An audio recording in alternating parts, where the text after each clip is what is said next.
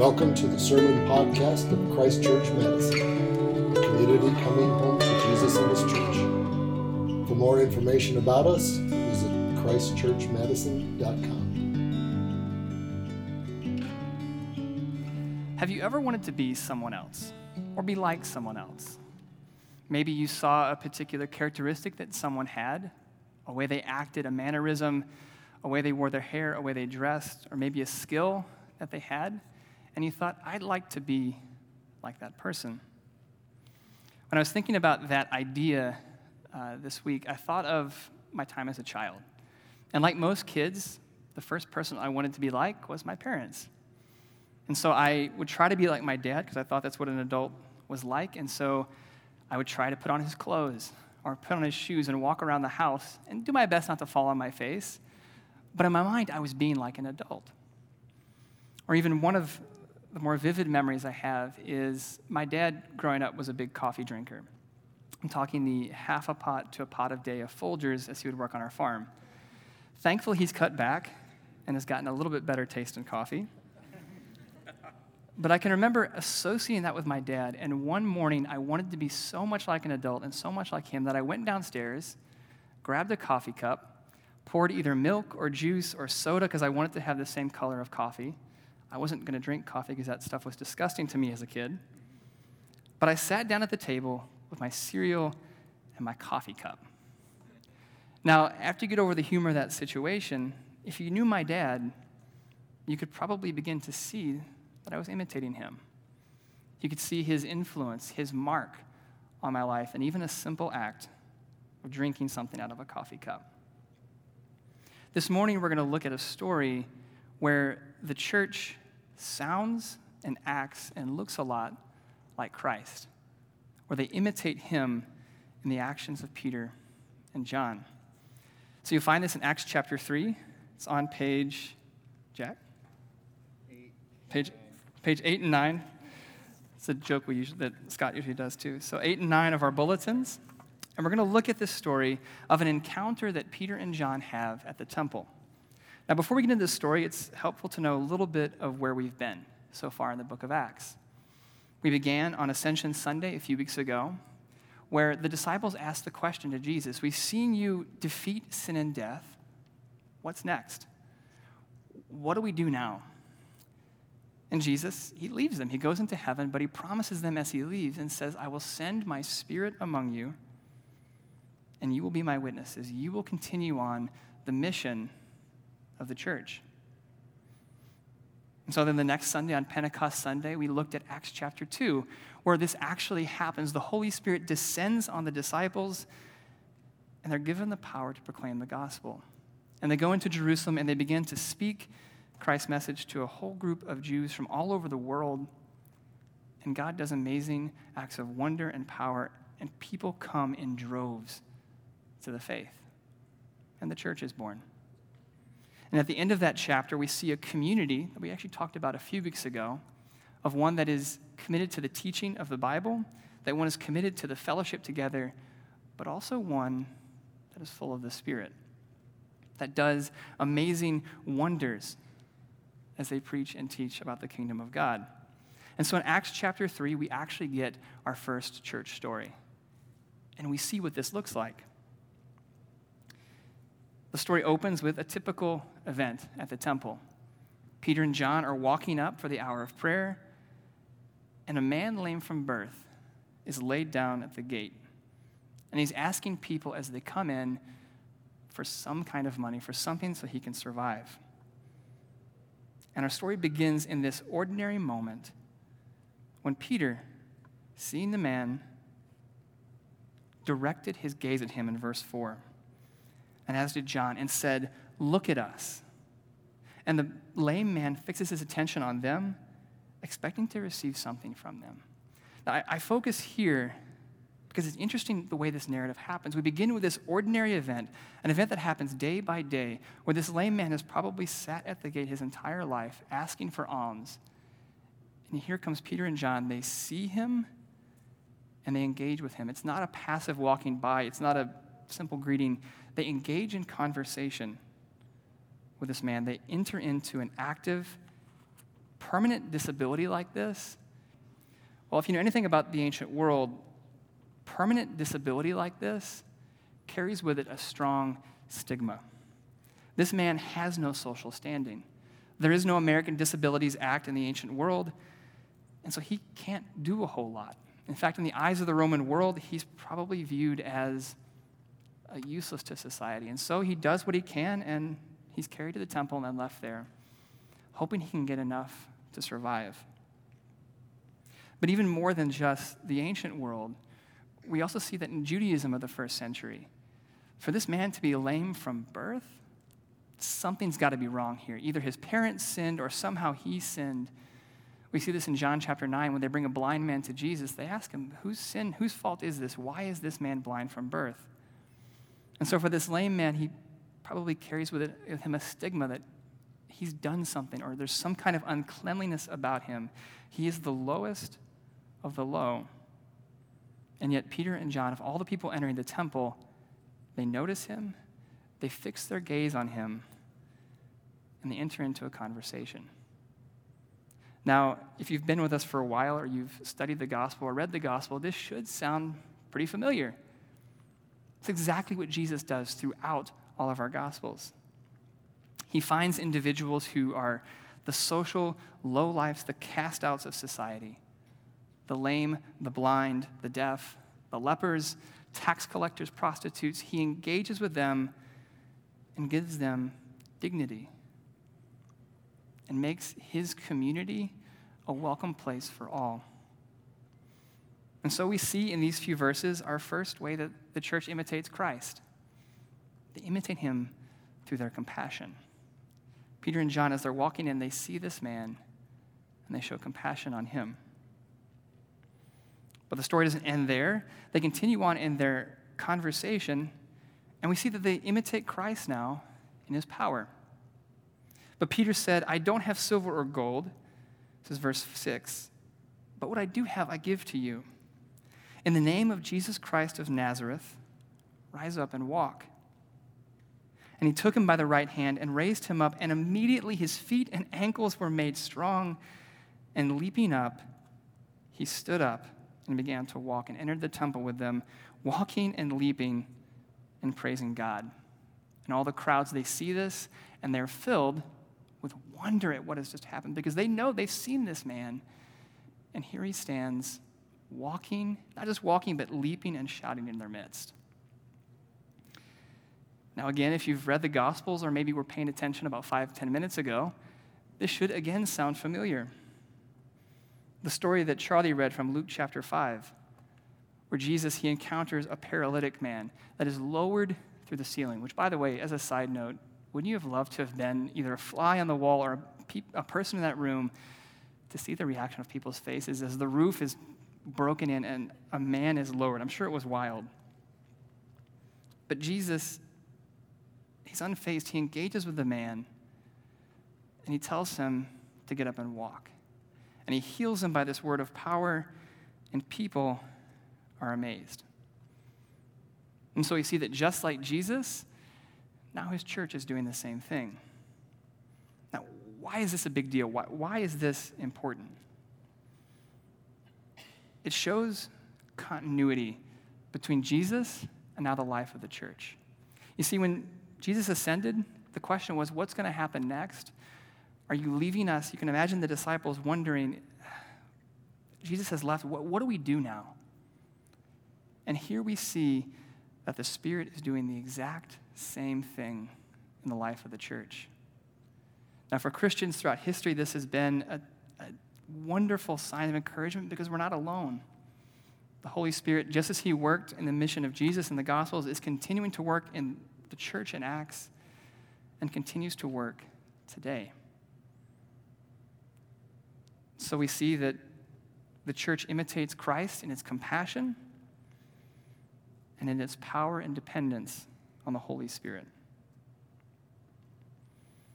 So, having healed the man, they enter the temple, and Peter, like any good preacher, takes the moment to deliver a message. He sees the people's amazement and what's going on, and he takes this moment to deliver a message of hope about the gospel. And so we see here again that as the church has imitated Christ in its compassion and in its power, it now imitates Christ in its message. Now, over this sermon, I wish we could get really into this. Um, unfortunately, would take hours upon hours. There's so much here in this message that Peter gives. But I wanted to highlight a few things that Peter does in this sermon.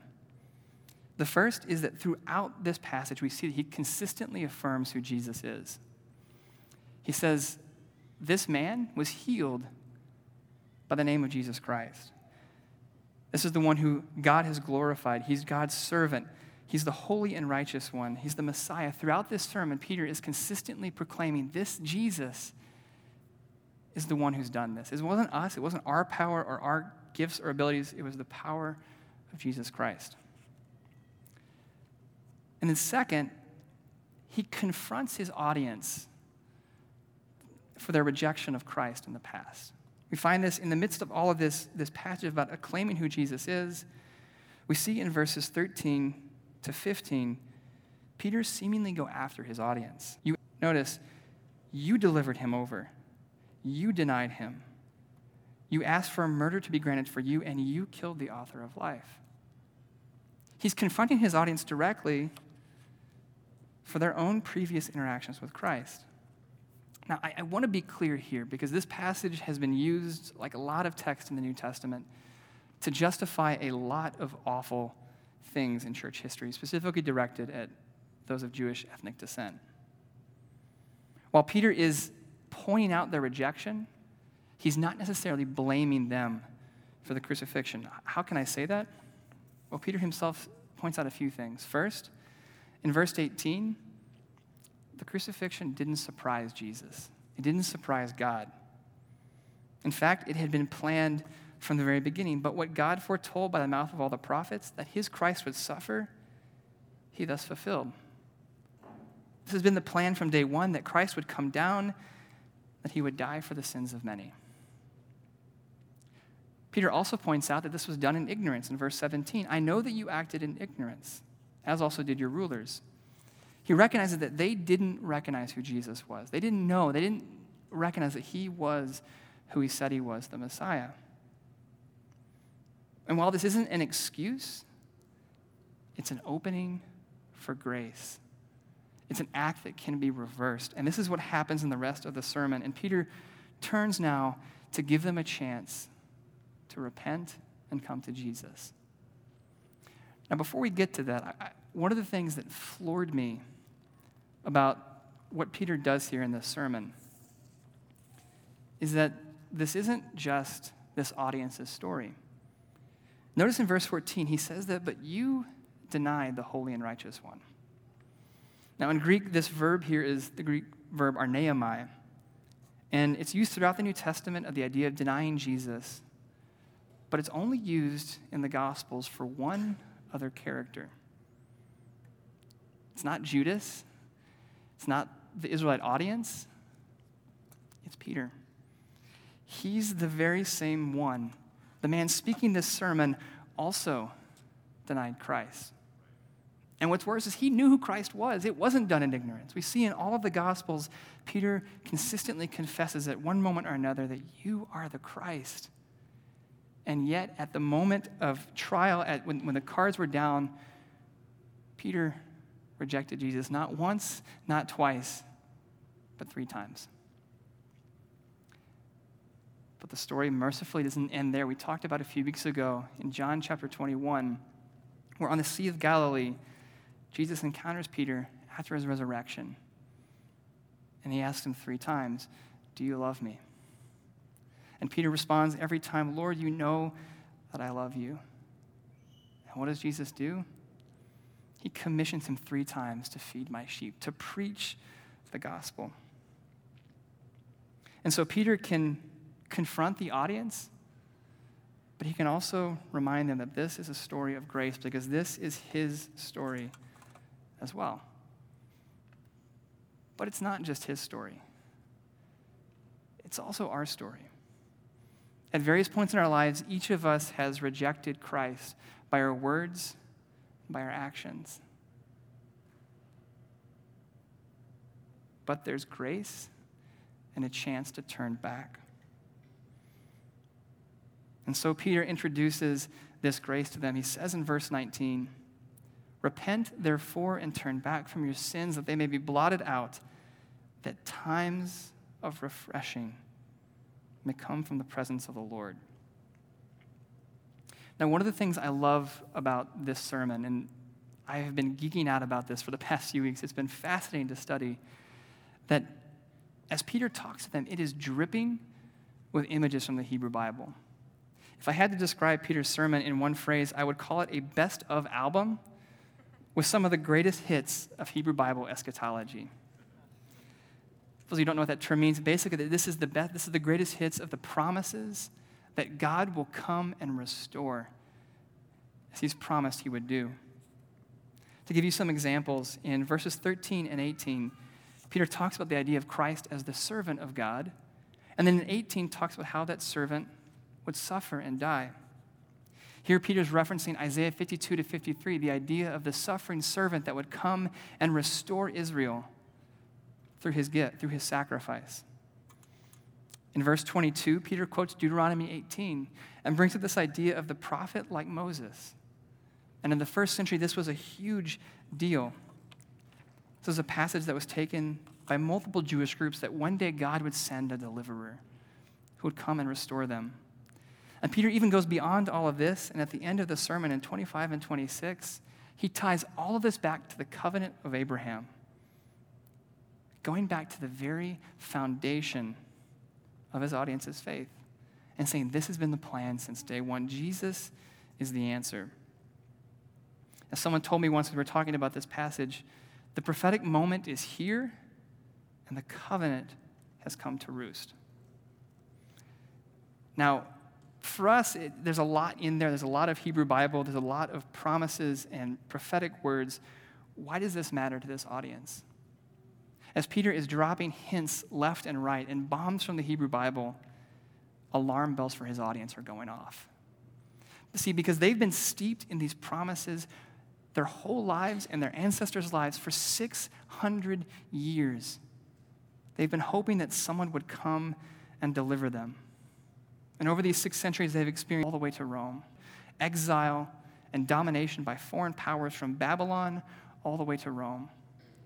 And all through that time, they've been hoping and longing that God would come and do what he promised. And they've seen Messiah after Messiah come up and say, I'm it, I'm the answer. And every time that Messiah was either killed or executed and his followers were decimated, and the revolution and the, the Messiah would fail. So you can imagine their situation, hoping for so long and wondering, will God actually act? And here is this Galilean fisherman standing in the temple talking about a guy that died a few weeks ago. And you can probably step into their situation wondering, okay, this again? We've heard this all before. This, this can't be real. And yet, in front of them is this lame man that they have seen walk. They've seen the Spirit move in their very presence, and they see this man who's been restored, not just walking, but leaping and praising God. Maybe, just maybe, God is doing what he promised. And this vision that Timothy read in Isaiah 35 will finally come true. Now, the fascinating thing is that this audience, they were probably expecting something else. And yet, much like the lame man at the beginning of the story, they're about to have their minds blown. Now, I've been thinking about ways that I can help us step into this longing, ways to illustrate this. And maybe it was a time, my time at Wheaton as a, as a student there that my mind immediately went to C.S. Lewis. And in his Lion, the Witch, and the Wardrobe, if you've read the story or seen a movie or know anything about the book, you know that when the children first enter Narnia, the whole kingdom is under the power of the White Witch. And they're trapped in perpetual winter, where it is always winter, but never Christmas. Now, as a Wisconsinite, um, I, I, get a little bit of this. Um, I'm not originally from Wisconsin, but I've now lived up here for three years. I spent two years in Chicago. I feel like I understand what winter, at least part of what winter is. And every year, about April or March, I get this longing that the snow would melt, I would see some grass, and that the sun would shine. I think this year especially, it hit me in late January um, after the days of 20 below. But you can imagine the way the residents of Narnia feel. They long for winter to be over and to have freedom from the White Witch. And throughout the story, we begin to hear rumors that the characters hear that Aslan is on the move, that deliverance is coming, and that winter will soon be over. And I think that's a little bit what's going on here. Now, obviously, C.S. Lewis is a theologian, he knows what he's quoting here. He's getting at this longing that people feel that God would come and do what he said he would do. Now, I say that this longing, it, it's maybe hard for us to grasp in first century terms, but this is our longing as well. You can easily pull out your phone and look at the news and see violence and destruction and natural disaster, and you can see just ways that this world is broken. Or maybe you don't even have to look that far. You can see in your own life suffering and oppression, disease, struggles, financial, whatever. You, you, you can see that the world just isn't the way it's supposed to be. Something is wrong. We read promises like Isaiah 35. We read promises like this in the message of Peter that times of refreshing are coming. So we wonder can this still happen? Is Christ our hope for a broken world?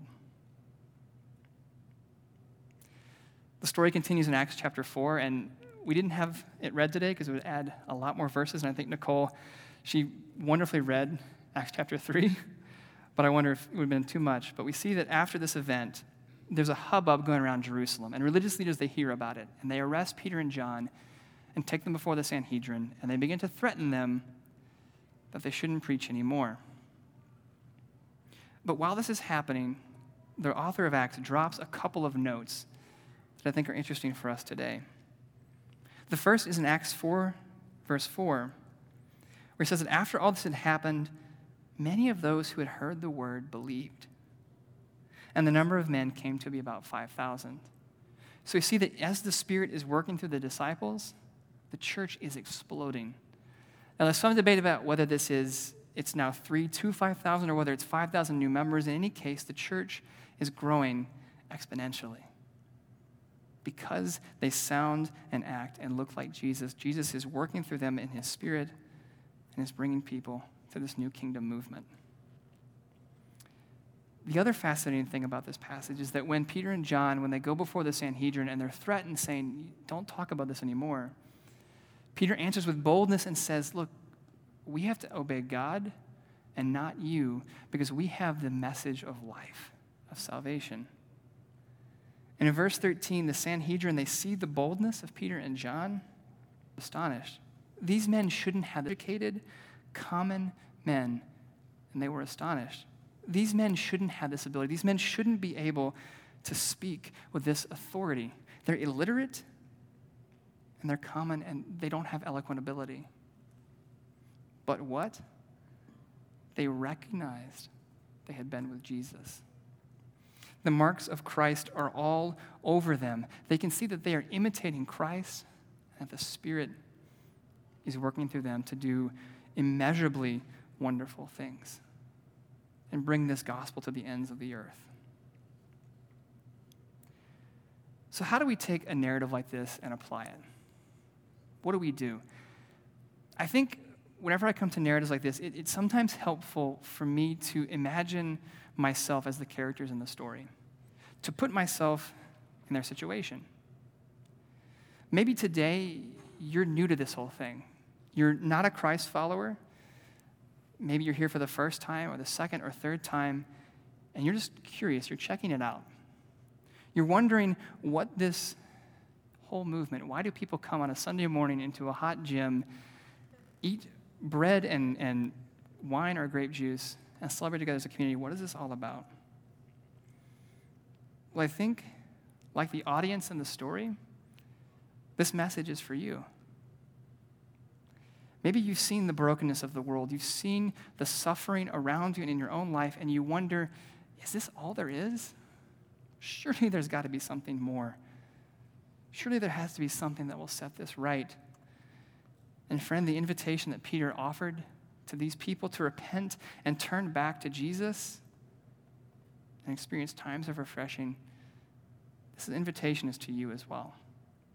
So, this morning, I don't know where you are, and if something about what Peter has said, as you look over these words, as you hear these words, it, it's affecting you in some way. We're going to have a time later during our communion. We have prayer ministers in the back, and I encourage you to go talk to one of them, and they can pray with you and tell you more about this Jesus that we follow. Now, for the church, for those of us who've been here for a while, this passage is also a challenge to us. Because just like Peter and John, are called to imitate Christ in their, their actions, so also are we. We're called to imitate Christ in our compassion. How do we interact with those our world would deem as social outcasts?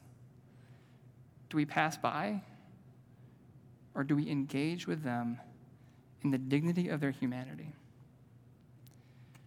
Oh, Christ Church, would that we become a place where all are welcome that everyone can come and experience the joy and refreshing of Jesus Christ. Second, we are called to imitate Christ and his message. Much like Peter, we are called to affirm who Jesus is and proclaim that he is who he said he was. He is the Savior, he is the Messiah, he is the one that is going to bring times of refreshing. We're called to confront when necessary, but always that confrontation is followed immediately and is saturated with grace and mercy. Because just like Peter, this is our story. And then finally, I put this one at the end because it is the one that I have struggled with over the past month preparing this sermon. I have so many questions about how we as a church are called to imitate Christ and his power. Because I am very much a product of Western enlightened, whatever you want to call it, civilization. I come from a house full of medical professionals. I'm a graduate student at a very humanistic university in UW Madison. And I come from a denomination originally where the Holy Spirit was barely mentioned at all. And so I come to passages like this and I see Christ working. And I wonder can this really happen? What does this actually look like? Does Christ still work wonders like this among his people today? And so, my prayer for us, Christ Church, that we can be a place where God does this, that we can surrender to the Holy Spirit and experience transformation of lives, both physical, mental, spiritual, whatever God would have us do, that we will experience this power in the way that Christ would use us. And so, Christ Church, this morning, as we look at this passage, my prayer is that when people see us, they'll recognize that this church shouldn't be able to do what it's doing. This church shouldn't be proclaiming or acting like it is, but they'll recognize and be amazed because they'll recognize that we have been with Jesus. Father, thank you so much for this word and your message. Lord, shape us into your image. Shape us into the people you would have us to be, that we can serve Madison and our world and be a place of hope for all people. Your name I pray. Amen.